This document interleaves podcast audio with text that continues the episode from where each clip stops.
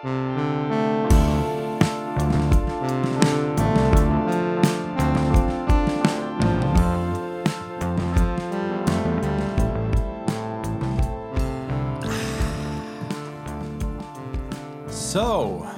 Welcome to the postscript. the post of the script. Yeah. P.S. We are not prescript. No. This is not a prescription. no. This is a postscription Prescription for your health. For your health by For your Steve health. Brule. by Cinco. Yeah. Cinco Health. So, uh, have you had any interesting experiences lately, Thomas, that you Uh, want to share? Yeah, well, uh, you know, um, we built Soul Lighthouse recently. Yes, we did. That's.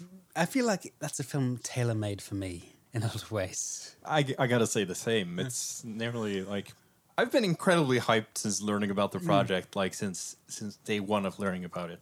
And really, I was afraid it would not match up to my expectations. Yeah, there's always a danger, specifically when you know what it's going to be more or less, and you're interested, but you know it's it's hyped. You never really know. Sometimes it lets you down. Yeah, right. And then then you watch it, and it still manages to surprise you and Mm. really impress you, and just be just so delightful. Yeah, This movie yeah. is like it's probably one of my one of my favorite movies I've seen ever. Mm. It's it's so like the way it's shot, the sound It's design. yeah.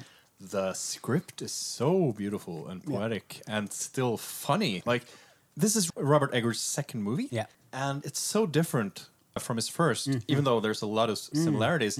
But I think one of the things about The Lighthouse, which I didn't expect so much, was that it was so funny. Yeah, yeah, it's really funny. Willem Dafoe is Yeah. just does such an amazing part in this movie. He's perfect. And I really, I mean, he's a great actor. He can do like naturalistic roles really well. But when you give him like a heightened speech and There's acting, there's so much just meat there for him to work with. so wonderful to look at. And the interplay between him and Robert Pattinson is so brilliant Yeah, and great. also so funny. Yeah. Like in a lot of ways, it has a sort of uh, because of the claustrophobia and the smallness of the set and stuff. In in a lot of ways, I can imagine it working well as almost just black box theater Yeah. because it's so well written and so mm. well played. Mm. But at the same time, you have this beautiful dimension of the set and Yeah. the lighting, mm. the lenses they've used for the cameras. Yeah, because they've used these old style 1920s lenses and 1930s. Yeah, mainly lenses, they yeah. used a lens from 1930, I think, but then they have some even older and weirder lenses Mm. Yeah. they've used. And they really use- beautiful stuff. And they Uh, use like film stock that hasn't been changed since the 1950s. It, Yeah, uh, they use some black and white Mm. uh, Kodak stock, and the lens they mainly use for nearly all the movie, Mm. Well, the filter they use, they filter out all the red light. So everything red in the faces are thrown into stark contrast. So you see all this all this horrific detail in the faces. It looks so good, like, Yeah. and the and the way it's framed and stuff, Yeah, like the yeah. cinematography. It's beautiful.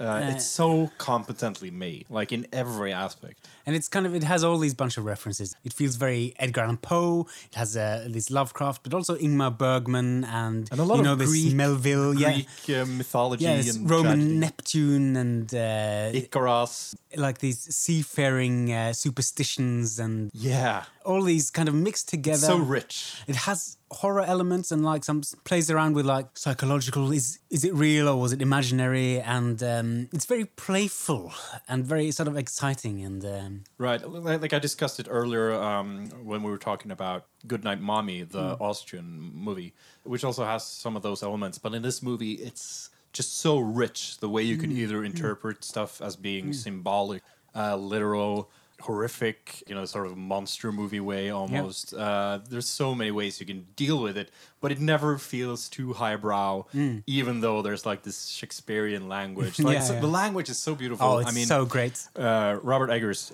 was amazing in The Witch, uh, in which most of the dialogue was taken directly from uh, witch trial documents and stuff from the period, from the 1600s, which lent the language this ver- veracity. That's one of the reasons I really love Robert Eggers is his attention to period detail. Yeah. is so precise. and specifically language i think Yeah, yeah, is one of his absolute strengths And in this movie, he did so much research in terms of finding the correct language and correct dialects.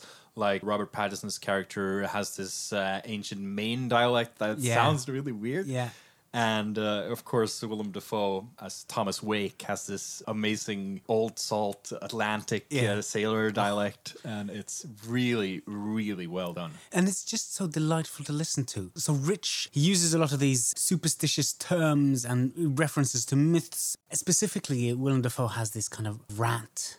His kind of monologue. Oh yes, when, he has uh, several rants, but there's one yeah, in yeah. particular. They're discussing his cooking. Yeah, Ro- Robert Pattinson is. He won't admit that he loves his lobster. No, he says and this kind of sets him off. And this maddening, like hark Neptune and curse upon you type crazed. Uh, this long soliloquy yeah. of like curses, and it feels very like a Greek tragedy, Yeah. or like it's, it's Yeah. amazing. And the camera is filmed from below. In his face, the light's going direct up. you can Oh, see the veins, Yeah. and his eyes are just going crazy. And his oh, it's so. Uh, And then at the end, you have Robert Pattinson's character going, you know, like, "Okay, have it your way. yeah, I like your cooking," yeah, and it's so funny. Yeah. And like, yeah, that's that's a beautiful thing about the lighthouse. It brings all these sort of high flowing, Mm. like um, really like uh, serpentine language, Mm. but it also mixes it in with all these sort of low brow, funny, Mm. very humoristic and very uh, down to earth moments. In a way that's virtuistic. It's so well done. Yeah. Uh, the balance is perfect. Yeah. And you know the relationship between them is also really nice. It starts off strained, then they kind of become like buddies. They're quite close. They almost kiss at one point. Yeah, like it's- and then they start fighting, and they become like the most hateful enemies. Well, it's excellent because they're supposed to be there for four weeks. Yeah. And then uh, Robert Pattinson's character has to leave, right? And for those four weeks, he refuses to drink alcohol. Like Yeah. it's a uh, real like important point in the beginning, and they uh, one of the reasons they don't get along and stuff. But then, of course, the boat uh, to pick him up never arrives. yeah, uh, and maybe because he murdered. a seagull. A seagull. And there's this superstition that Yeah. seagulls are like the souls of dead sailors and stuff. and this storm arrives, which makes it impossible for the boat to come. And for the rest of the movie, there is just a storm. It devolves into this maniacal, bizarre, drunken Mm. sort of uh, madness that is so it's so cool. Also, the sound design. Yeah, it's great. It's, it's, it's It's great. interesting. Like the way they shot it was a lot of it was on location in uh, Nova Scotia weather. Hmm. So of the scenes with the extreme weather are like that's actual weather. Yeah. Them like standing sideways and, and like blowing in the wind, and it looks so good. And there's uh, several anecdotes where the actors feel like they want to punch the director, but just holding back. Right. I, I, I've seen a couple of interviews with Willem Dafoe, and it was like, well, the nice thing about the weather is you don't have to act too much. You just sort of have to react Yeah. to it, and that's all very real, like the way the the physical acting there, because that's just how you react. to Yeah, because these roles are very physical. Yeah, and he also said like, yeah, of course it was like a brutal experience and super unpleasant, but also fun because they were making something really cool and good. So so it seems like they really enjoyed the experience in hindsight. Um, Yeah. And they also have very different approaches to to the acting. Yeah, yeah. I mean, uh, Willem Dafoe comes from like a avant-garde background where a lot of um, Theater and Yeah, he's spoken about working with green screen. Uh, he doesn't in this film, but in other films like Spider Man and stuff. That for him that felt really natural because it's like his avant-garde background where you would imagine the other parts Right, it's Uh, it's this sort, sort of black box theater Yeah. almost, which is cool because I remember we talked about Ian McKellen Mm. in The Hobbit, and where he had a nervous breakdown from all the green screen acting and not being allowed to interact with characters. And he also has a theater background, yeah. but a different theater Very background. So it's yeah. interesting to see the sort of different effects it can have on different actors and their backgrounds. Um, And this kind of expressive acting really is so natural to him. I guess that's why he often does villains and stuff. Um, Robert Pattinson is your, your classical film actor. He's kind of a young star, did these Twilight films. yeah, and- good looking. Yeah, and he likes to, you know, be in the moment. He doesn't want to rehearse too much because he's afraid of losing a bit of the tension. So, whilst Willem Dafoe likes to rehearse a lot, so he's extremely well prepared. So they have kind of different approaches, and that also feeds into the differences tension, of the yeah. characters. And uh, hearing interviews with them and stuff, talking about the movie, like it's clear that they respect each other too. Mm. Yeah. So there's this difference between their approaches and stuff that really feeds well into Mm. the movie and and makes it better. But at the same time, I think they both respect each other, and um, yeah, it's, it's so cool. Mm. Um, and Robert Pattinson's character is also like he's deceptively simple, Yeah. Mm. but it's not really. There's so much under the surface there. He's also great in this movie, Robert Pattinson. Just the way he acts, all the subtleties, and it's clear that he has this sort of dark Yeah. backstory that Yeah. sort of bubbles up Yeah. like the his guilty conscience about uh, killing his workmate. And, uh, Yeah, and there's a lot of this. Um, you know, it uses a lot of associative editing and stuff, where he's kind of in the drunk haziness, and you see just parts, and it's it alludes to it nicely uh, without being too explicit. And also, there's a lot of situations where it's kind of ambivalent whether things happened or not. yeah, and there's a lot of sort of gaslighting. Uh, Thomas Wake at one point he chases Ephraim Winslow with an axe, and then later he's like, "Why did you chase me with an axe?" Yeah, yeah. He destroys the boat, and then he claims that the other one did it, and he just feels so crazed. Yeah, but at the same time, you're like, Did he? Yeah, because it's it's unclear Yeah. whether or not Ephraim Winslow is sort of fantasizing mm. stuff. And there's this scene with a mermaid, Yeah. for instance. Like, there's a lot of fantastical elements, that- tentacles. yeah, dreamlike sequences, which also look amazing Yeah. because the way it's framed and shot. It's really and beautiful. also the aspect ratio of like one to one nineteen or whatever is so Yeah, really square. Mm. It, works so mm. well in this movie mm. because it's supposed to feel both like period correct, but also it's supposed to feel like sort of claustrophobic and it really Yeah. serves the movie. A lot of times when people use these weird aspect Mm. ratios, sometimes I feel like it's sort of this hipster mentality Mm. or whatever. It's done because you can do it, not necessarily because it serves the movie. But in this in this case, all the creative decisions about how this project was put together just work so well. There's this real synergy of all the elements. It also matches because I mean the, the lighthouse is the central motif, and that's kind of a vertical thing. So having a bit more of a vertical fits. And uh, apparently, as far as I understand it, the ideal way to watch the lighthouse is an IMAX theater because that gives you the width and the height in the best way. As far as I saw, there was only one screening in Oslo, and I didn't get to go to that one, No. which is a shame because that would probably be great. Yeah, it- deserves to be watched uh, in the best way possible. Um, Yeah. There's so many good things to say about the, The movie. sound, as you yeah, the sound design is super interesting yeah. because there's one thing that I'm amazed that they managed to make work. There's this foghorn throughout the Mm. Yeah, movie.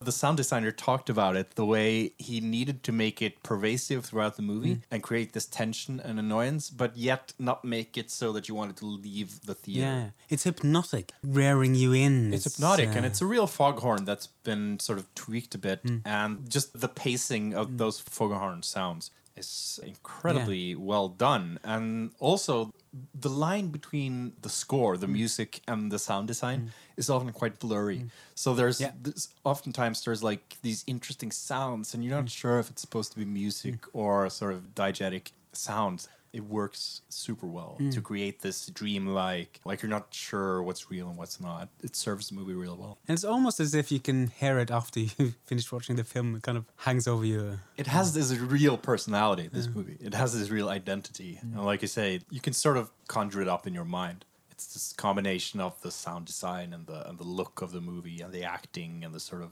weird soliloquies and There's another movie that's a really nice companion piece to this, which also came up about, at least in Norway, around about the same time. And it's um, it's a female director, primarily about two female characters. It's called A Portrait of a Woman on Fire. yeah, yeah. I've been meaning to watch it. I just haven't seen it yet. Yeah, it's really beautiful. And it's about like an Enlightenment era portrait artist who comes to this. I'm not sure if it's an island, but she comes with a rowing boat. Her mission is to paint a portrait of a young woman who's to be married off. But she doesn't want to marry, so she has to kind of do the um, portraiture in secret. She follows her around on the island, just going for walks, just as a companion, covertly looking at her and in secret when she's alone, drawing sketches and painting. And the relationship between them develops. And, you know, it's very different from The Lighthouse. It has more of a sensual quality, very beautiful, but in a completely different way. And there are other characters as well that play in. But as a companion piece, looking at these two against each other, both I really like them. It's difficult for me to say one or the other. I'm, I'm a big fan of uh, Celine Sciamma, the uh, director. She's Yeah, done yeah. Um, Girlhood and Tomboy and Water Lilies before. All really great. She's one of the few uh, like top-notch directors who hasn't failed me yet. uh, and and this difficult to say whether or not it's her best. It's it's her most ambitious at least for Yeah, now. I can't wait Um, to see it. Actually, yeah. Uh, it looks super interesting. It's beautiful. One of the things it does actually really well, and some other films have done an okay job, I think, but the way it portrays the act of painting. I think they found the hand model, the person who does the actual painting. You just see the hand. I think they found uh, this person on Instagram. So a woman painter who did this kind of era painting, and they, they found her there, and then just hired her. And it's like you know how you prepare. You have your canvas, and you just um, water it down with Yeah, some. you uh, prep the yeah, just show those elements, those very basic things, and the actual painting of. It's a Yeah, really nice and- touch. That's cool because often uh, movies, when they portray painting, Mm. it's always sort of uh, well, it can often feel sort of uh, like you know they're not really painting, Yeah. or you sort of Yeah, of you see the actor putting on the finishing touch. yeah, like one little Yeah, dab blip. of paint. It's always like that. So yeah, that's that's cool. It's like when we talked about video games, Mm. how it's always like not quite believable. I like that they do that. That's a good sign. Mm. But yeah, we were talking about also um, directors that never fail you, Mm. and I, I just so nice to be sort of wrapped up in the pleasure Yeah. of expecting good movies and watching good movies and having your sort of feelings validated. Mm. It's always so nice because there's so much garbage out there. But you also have these directors, you know, they've had long careers and, you know, some films you like better than others, but they're interesting both in context and there's always something to talk about. I think you could say Lars von Trier. I mean, none of his films I actively dislike, but some I like a lot more than others. But all his films are very interesting in context with his artistry. I. I totally agree. Like, there's at least one movie of his I don't like, but even that one I can find interesting to discuss. So, Wh- Which one is that? uh, Dancer in the Dark. Oh, you don't like it? No, I don't like that movie. But I do find it interesting to talk about. But yeah, like him, there's definite value in artists who have a project and whether or not they succeed always is not necessarily hmm. important because a lot of good art is made by taking a chance on something that might not work. Hmm. So again, with that in mind, it's interesting to have these few few directors who seem to hit it on the nail the nail on the head note every perfect, time. yeah. Yeah. And Yeah, uh, like uh, Paul Thomas Anderson, I, I think you could say that about. yeah, I haven't seen his first film, that has to be said though. I have not seen anything bad from him. Some I've seen some stuff from him that I can imagine other people not being so interested in. Which specifically are you thinking about? The Master, for instance. Yeah. I mean, it's so good. It's so good. I agree, and uh, Joaquin Phoenix is great in Yeah, it. Um, yeah, he's so good. But I can imagine some people would find it a bit difficult. And did he directed Inherent Vice? Didn't he? Yeah. Yeah, and that's also a movie I can picture uh, some people finding a bit long and complex. And, Yeah. Mm-hmm. uh, but I find it super enjoyable. I just find it fascinating and colorful and, and rich. You know, actually, it's interesting. This uh, Joaquin Phoenix role in The Master has some parallel to not narratively or thematically, but acting style to the Willem Dafoe uh, character in Lighthouse. It's so expressive and so playful and kind of Yeah.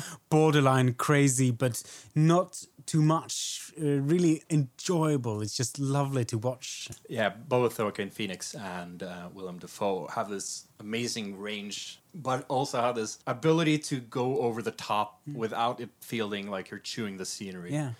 For instance, Willem Dafoe in uh, Florida Project Yeah, uh, yeah, is such a contrast Yeah. to, for instance, The Lighthouse. But both are just so so well acted in those roles. And Joaquin Phoenix too has a lot more muted Mm. roles in some movies, and then he does stuff like you know The Joker, which Mm. I found sort of predictable as a movie, and it was all right. But he did a great part in it. He's uh, amazing in that Yeah, role. yeah. yeah.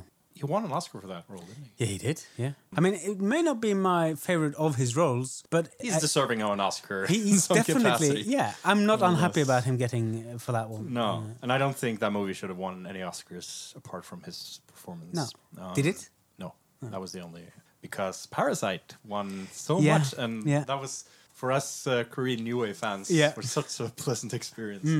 Really worthy of the Oscar, I think. I just found it strange because I've enjoyed so much Korean New Hmm, Wave movies uh, over the years, and to see it finally recognized feels like almost out of the blue. it's not necessarily my absolute favorite of the South Korean films of the last two decades, but it is extremely good. And it's, I mean, it's got the Cannes win, it's got the Oscar, it's got a lot of Golden Globes, and um, the kind of praise it's gotten, it's over the moon. And it feels a bit like uh, an embrace of what's been happening in Korean cinema for so long. There's so much good stuff. Right.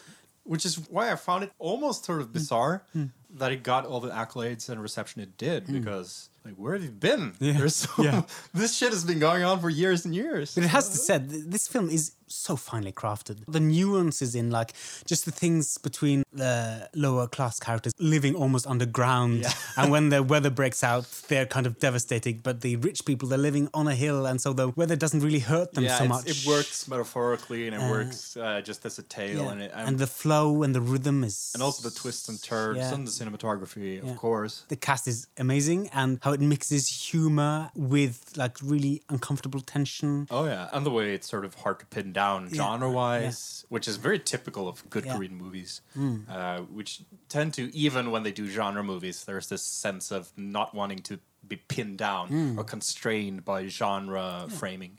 They kind of learned lessons from American cinema, but applying it in their own way. Yeah.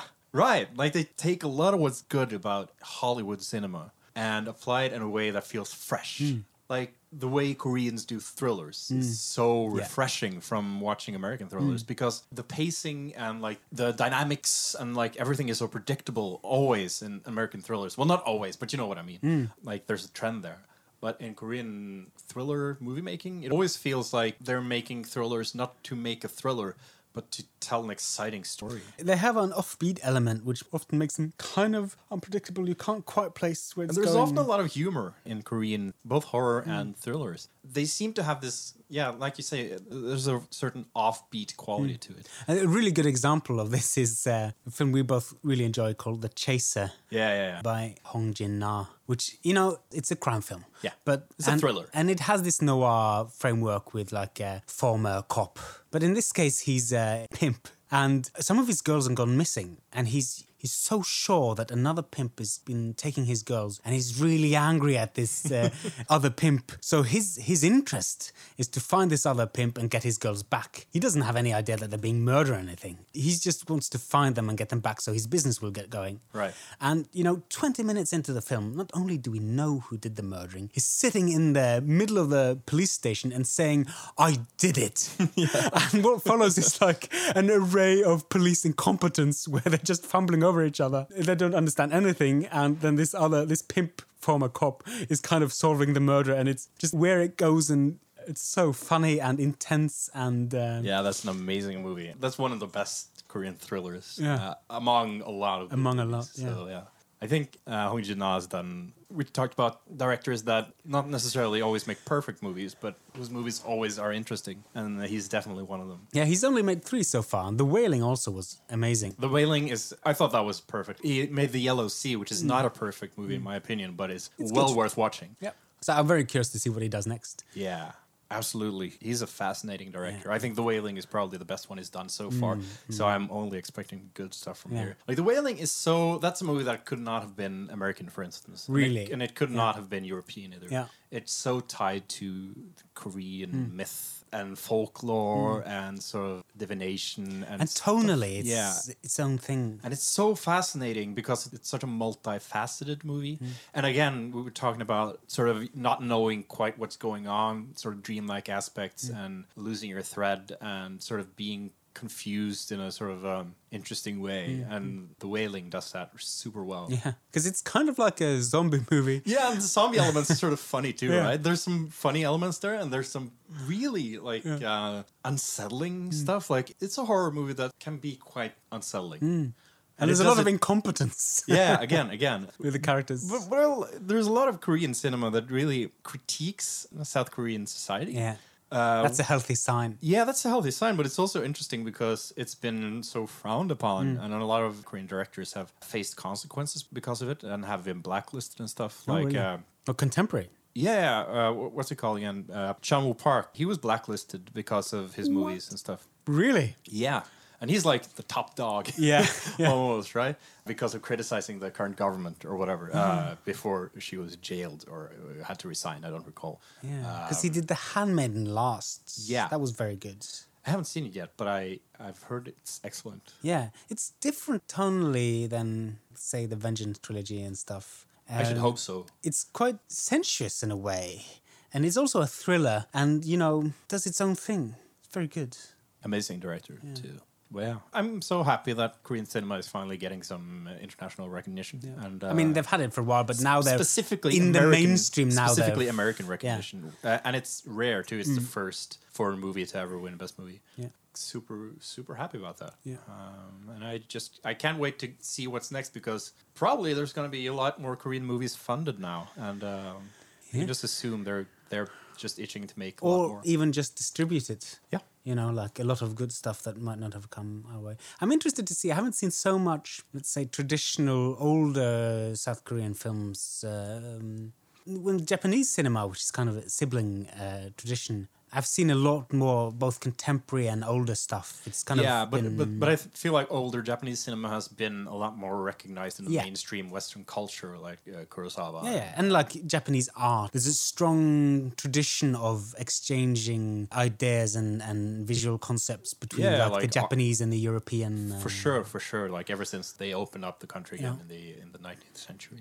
in a way that hasn't really been the same case with Korean culture. Of course, it's a small country, but yeah, I'm happy that that's sort of opening up now. I also want to watch more older Korean cinema. I have a list of movies I'm meaning to watch. Yeah, nice. Um, yeah, that's good shit. Actually, I was uh, I started playing um, a game, uh, a French-made game called A Plague Tale: Innocence. And sometimes these games they just have you know the titles. That sounds like a mobile game. Yeah, it's it's really not. You play as a, a young girl. She's a teenager. Her name is Amicia, and she's kind of the custodian of a younger brother whom she hasn't really known. He's suffering from some sort of illness. What sort of game is it? Well, it's kind of like a third person. It's kind of on the rails in the sense that you, you go from one situation to, to the next. There's a plague going on with all these rats. So there's sort of a um, a linear uh, narrative. Yeah, it's a very narrative game. It has some crafting elements. It's the gameplay is really tight. Actually, it feels better than I thought it would. It's more like from like a reluctant to say art house because I mean the uh, Indie. Yeah, well, it's high. It, it's really high production value. Like Yeah. it looks beautiful, like the the way it portrays weather and architecture and costume. It all feels really sort of era accurate, like 14th century, I think. Right.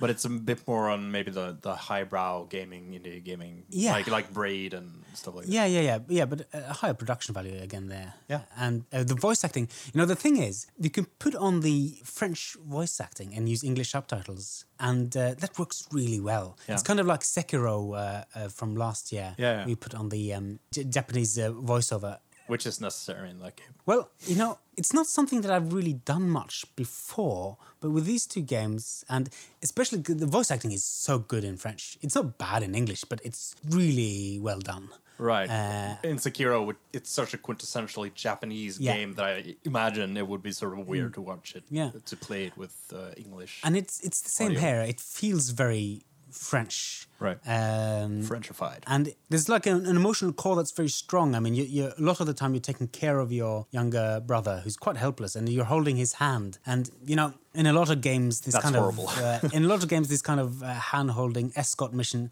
it has a bad rep. Yeah, it's but often I think because it's implemented so badly, and your companion Yeah. like dies, uh, like yeah, yeah, yeah. You're shit. frustrated Yeah. because of bad gameplay, basically. right. Here, it works really well, and the emotional core, you know, it has kind of some of these elements of, let's say, base building. It, it kind of touches on a lot of different genres, you know, almost a little bit of the old Tomb Raider, a bit of the Uncharted kind of stuff. right. Right. But like very narrative and beautiful. So the really, story is the story good? Like Yeah, it's Yeah. it's it's pretty good. Yeah. And mostly because the characters are really good. The setup it's kind of like it has like a supernatural element about the plague, Yeah. which I'm not sure they necessarily need to do that, but that's like a game industry trope, I guess. Yeah. That's uh, one of the things it was famous for when it came. I think this was also last year. Was that um, it has loads and loads and loads of rats, which are individually uh, animated, running around. Oh yeah, right. I think I've seen some gameplay footage of that actually. And you Uh, can use like uh, a torch because they're scared of light, and to just navigate through. And you have some of these puzzle elements where you have to figure out. It's never really very difficult, uh, but that's not the point. It's it's much more of an emotional and mood uh, game, and surprisingly well written and acted. Um, nice. Is it long? no, uh, maybe eight hours. I'm not sure. I feel like sometimes like longer, especially RPGs and stuff, can feel sort of daunting to begin. Yeah, and also they tend to have like There's a lot of filler usually, yeah, like uh, grinding like gameplay. Mm. fetch, and especially like collecting Yeah. stuff. Like uh, you see it a lot in the sort of uh, nearly all open world Mm. RPGs. You see it the maps just mm-hmm. littered with all these icons. You mm-hmm. sort of had to mm-hmm. go fetch and find out whatever it is. Even And- The Witcher Three had that. Yeah, stuff. and often it doesn't feel so thematically relevant or gameplay. It might be okay, it might be something to do, but It feels often like a way to just inflate game time without actually adding any interesting gameplay. Mm. You know, one of the games, it's not an open world game, but one of the games I, f- I thought managed, let's say, filler really, really well. Because it was so thematically relevant and kind of filled out the world is uh, Batman Arkham Asylum. Yeah. Have you played that game? No, I have not. So it's kind of like a Metroidvania. You control Batman as he's going through this uh, mental hospital, this island, and as you gather your tools or improve your tools, you can access new parts of the thing. And part of your exploration is finding these tablets of uh, like this old man rambling about creating Arkham Asylum.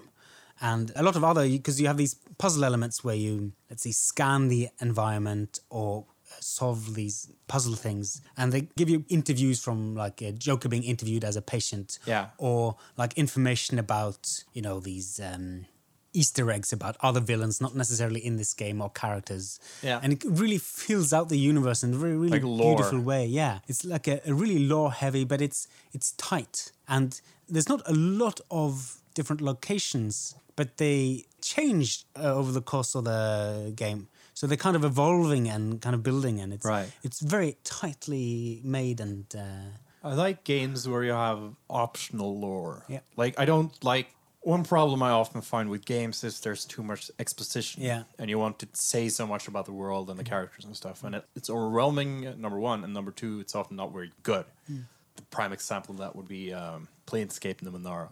Which I like the wall of exposition in that game just made it impossible for me- to continue that game. It was just way too much. But then you Yeah. have games like, uh, for instance, Skyrim, which is not the writing in that game is not amazing. No. but I like how lore and little story bits are like hidden all across the map. Mm. Yeah, and, they're kind like, of, the uh, documents and uh, and like you can when you break into someone's house and you like read their diary or yeah you can find a book yeah, and you have the same in, in older, more classic games like Thief and stuff, Hmm. where you because it's optional, it feels more interesting. Well, in Thief, it's really well implemented because it's more like you- you're sneaking about these old mansions and there's these soldiers just talking about the situation they're in and they're complaining about the boss or something. And you, maybe you find some notes and stuff as well. yeah. uh, so it feels very natural that Yeah. you're uh, finding these lore tidbits and stuff. Also, it's in the context of the game. You often learn valuable information about Yeah. the maps and the. and it's often quite funny. Like, Yeah, I mean, the yeah. acting in that game isn't great. I mean, I like Garrett's voice, but it's really enjoyable. Yeah, I know we discussed it previously, like sort of idiotic guards. Yeah. Like, they're just funny. Yeah. Like the way they don't understand what's going on. It's a bit the same in Skyrim actually, when mm. like you, you shoot a guard in the eye and and it's like, what was that? Mm. Oh, must have been the wind. And there are a lot of memes about these Skyrim characters. Like, I used to be strong like you, but then I took an arrow to the knee. Oh yeah, yeah. that was a, a tired old meme. Um, I'm sort of saddened that Bethesda hasn't really released a proper game since Skyrim. Yeah. They released Fallout 76, which was a complete disaster. I'm not going to play it, I think. like everything about that game is just the exact opposite of what old Fallout fans want from that franchise. Well, apparently, they are working on the next Elder Scrolls game. Yeah, yeah, they are, they are. Hopefully that'll it's be- taking a long time. Like for the past five years, they've just released Skyrim to new devices. It's becoming a meme at this point, right? well, it's been a meme for a while, I mean, actually. It's a really enjoyable game, so It is an enjoyable game, but it's also it's an old game. yeah, it's really old. Like it's time maybe to release a new game. That's not a scam like uh, Fallout 76. So uh, yeah, you you've been ill for a while. I've been ill. I've had um, I've had the coronavirus. Yeah, or maybe not. Maybe not. No, I just had flu for quite a long while. But the upside of that is I've seen a lot of movies, and that's been been great. Yeah, that's the useful part of being ill. Yeah, and I also watched a lot of garbage TV. There's this show called Naked and Afraid, oh my god, what's and that? it's this incredible, like it's super trashy TV. Okay. It's um, I think it's Discovery Channel. I, I, I it was one of those sort of uh, that used to be documentaries and stuff. Yeah. And now it's just fucking trash reality TV. It's a kind of lifestyle programs. Yeah, and the concept of the show is so stupid. Like they send these survivalists out to these incredibly inhospitable places around the world and they strip them of all their clothes, so they're naked, and they have to survive for like three weeks. Was it like a remote island or? Yeah. And uh, they have this camera crew filming them, but they can't interact or like do anything for them. uh, and they just have to survive. And it's so like, ah, God, like it's it's cut and edited like a traditional reality show. So it's super stupid, like uh, interjected with the interviews with them talking about what their experience and stuff. But these people are just so fucking like the types of people that join this program is they're so funny. Some of them, like most of them, are just really weird. Yeah. Like um there's this one episode with this dude named Puma. he calls himself Puma. He has like a lot of tribal tattoos and like long hair and uh, he looks like uh, like a typical island person. Super into like probably yoga and all sorts of alternative medicine and stuff. And he's paired up with this really tall woman. And they sort of have to fend for themselves in like the jungles of Panama or something. They're, they're naked all the time? Or They're naked all the time. They're naked. It's They're not na- allowed to find clothes? They're naked and afraid. Now you can make clothes and stuff if you can find the stuff to do it, but some people do and some people don't. anyway, it's so stupid. And uh, in, in this one episode with Puma, he like uh, they- they're getting so thirsty because they can't find water, and you can't just drink still water, right? Or water from anywhere because it can contain bacteria and stuff that will poison you or make you sick. But at some point, they're just so thirsty, and he, he like steals off so she doesn't know, and he goes to like drink this river water, and he's like, ah, this, that really hit the spot. And then he gets like this disease, and he goes into this fever, like dreaming, and it's like it's so sick in this like rambling in the middle of the night with like wild boars running around, and then it gets so bad that uh, they have to like airlift him out or wherever and take him to a hospital. It's so and like every episode, they they are so like everything's so unpleasant. They're like huddled in like fetal position on the ground in this jungle and just crying. It's just it's so trashy and so good watching. my I love God. it. That's the regular show, but then you have these new and improved versions of it, which is like Naked and Afraid XL Superstars, Okay. where you take like the fan favorites from the earlier uh, shows and you put them together in these like groups, and now they have to survive for like four weeks or something, like even longer. In the original show, it's like 21 days, which hmm. is the longest the human body can go without food. Yeah. So you can't sort of like hunker down and just be miserable for three weeks.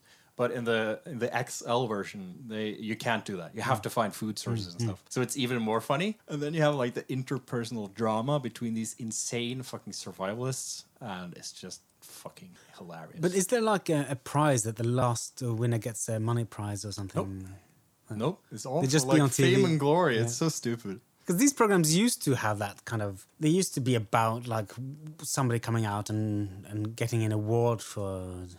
No, but like these are these are the kinds of people that do this to sort of feel good about their prowess as survivalists or whatever. And like the spectrum of people doing this is stupid. Like some of them seem like legit survivalists. Others are just fucking idiots. yeah. Like there's this one guy, uh, this island episode, and and this one guy like on day one he gets so sunburned he can't move for like half the rest of the time they're there. He's just in pain, lying like under this palm all all the time, just ah, oh, it hurts. it's so stupid.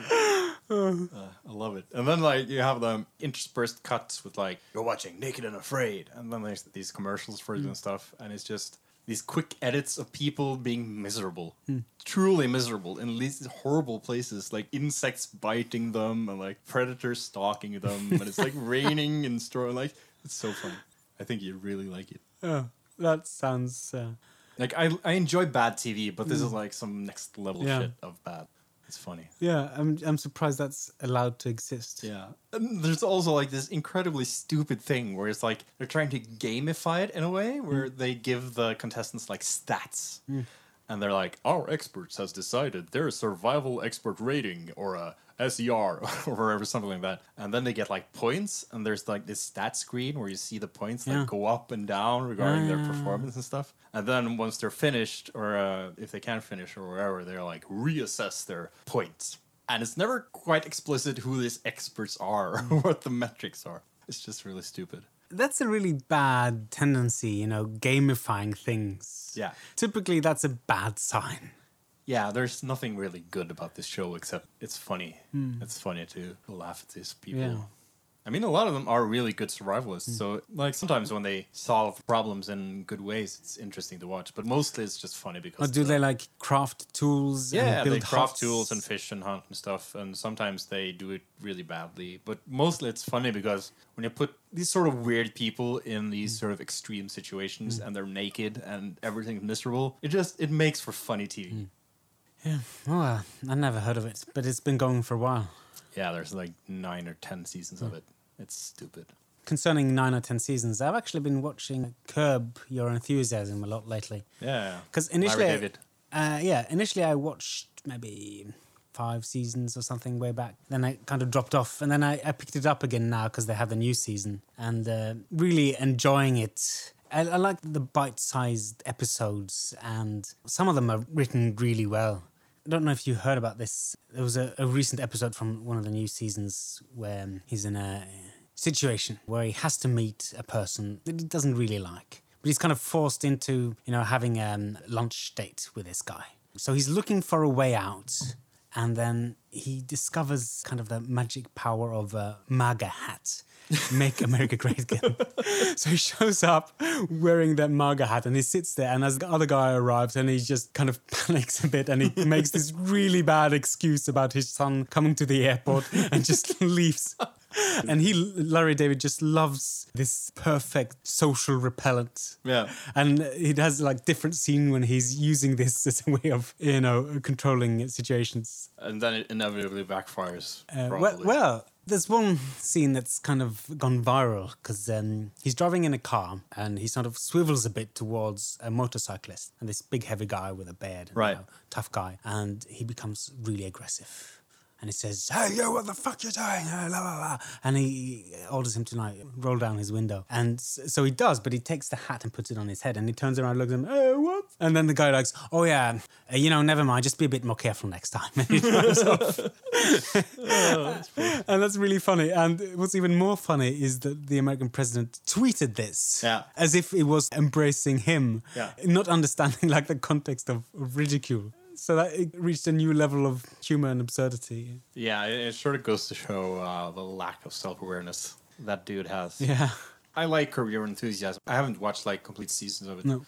I watched episodes here and there. Yeah. Larry David is just he has a great comedic timing, I think. Yeah, really. And Uh, some of them are written so well. They're like the way they kind of one thing leads to another. yeah, Um, it, but like it's a lot of the same shit that was really good about Seinfeld. Yeah. Just the absurd situations and sort of social yeah. awkwardness. the Um, mundane absurdity. Yeah, yeah, yeah. Which is sort of the basis for a lot of good comedy is sort of the, the mundane, sort of Hmm. small observations about how fucking weird people are.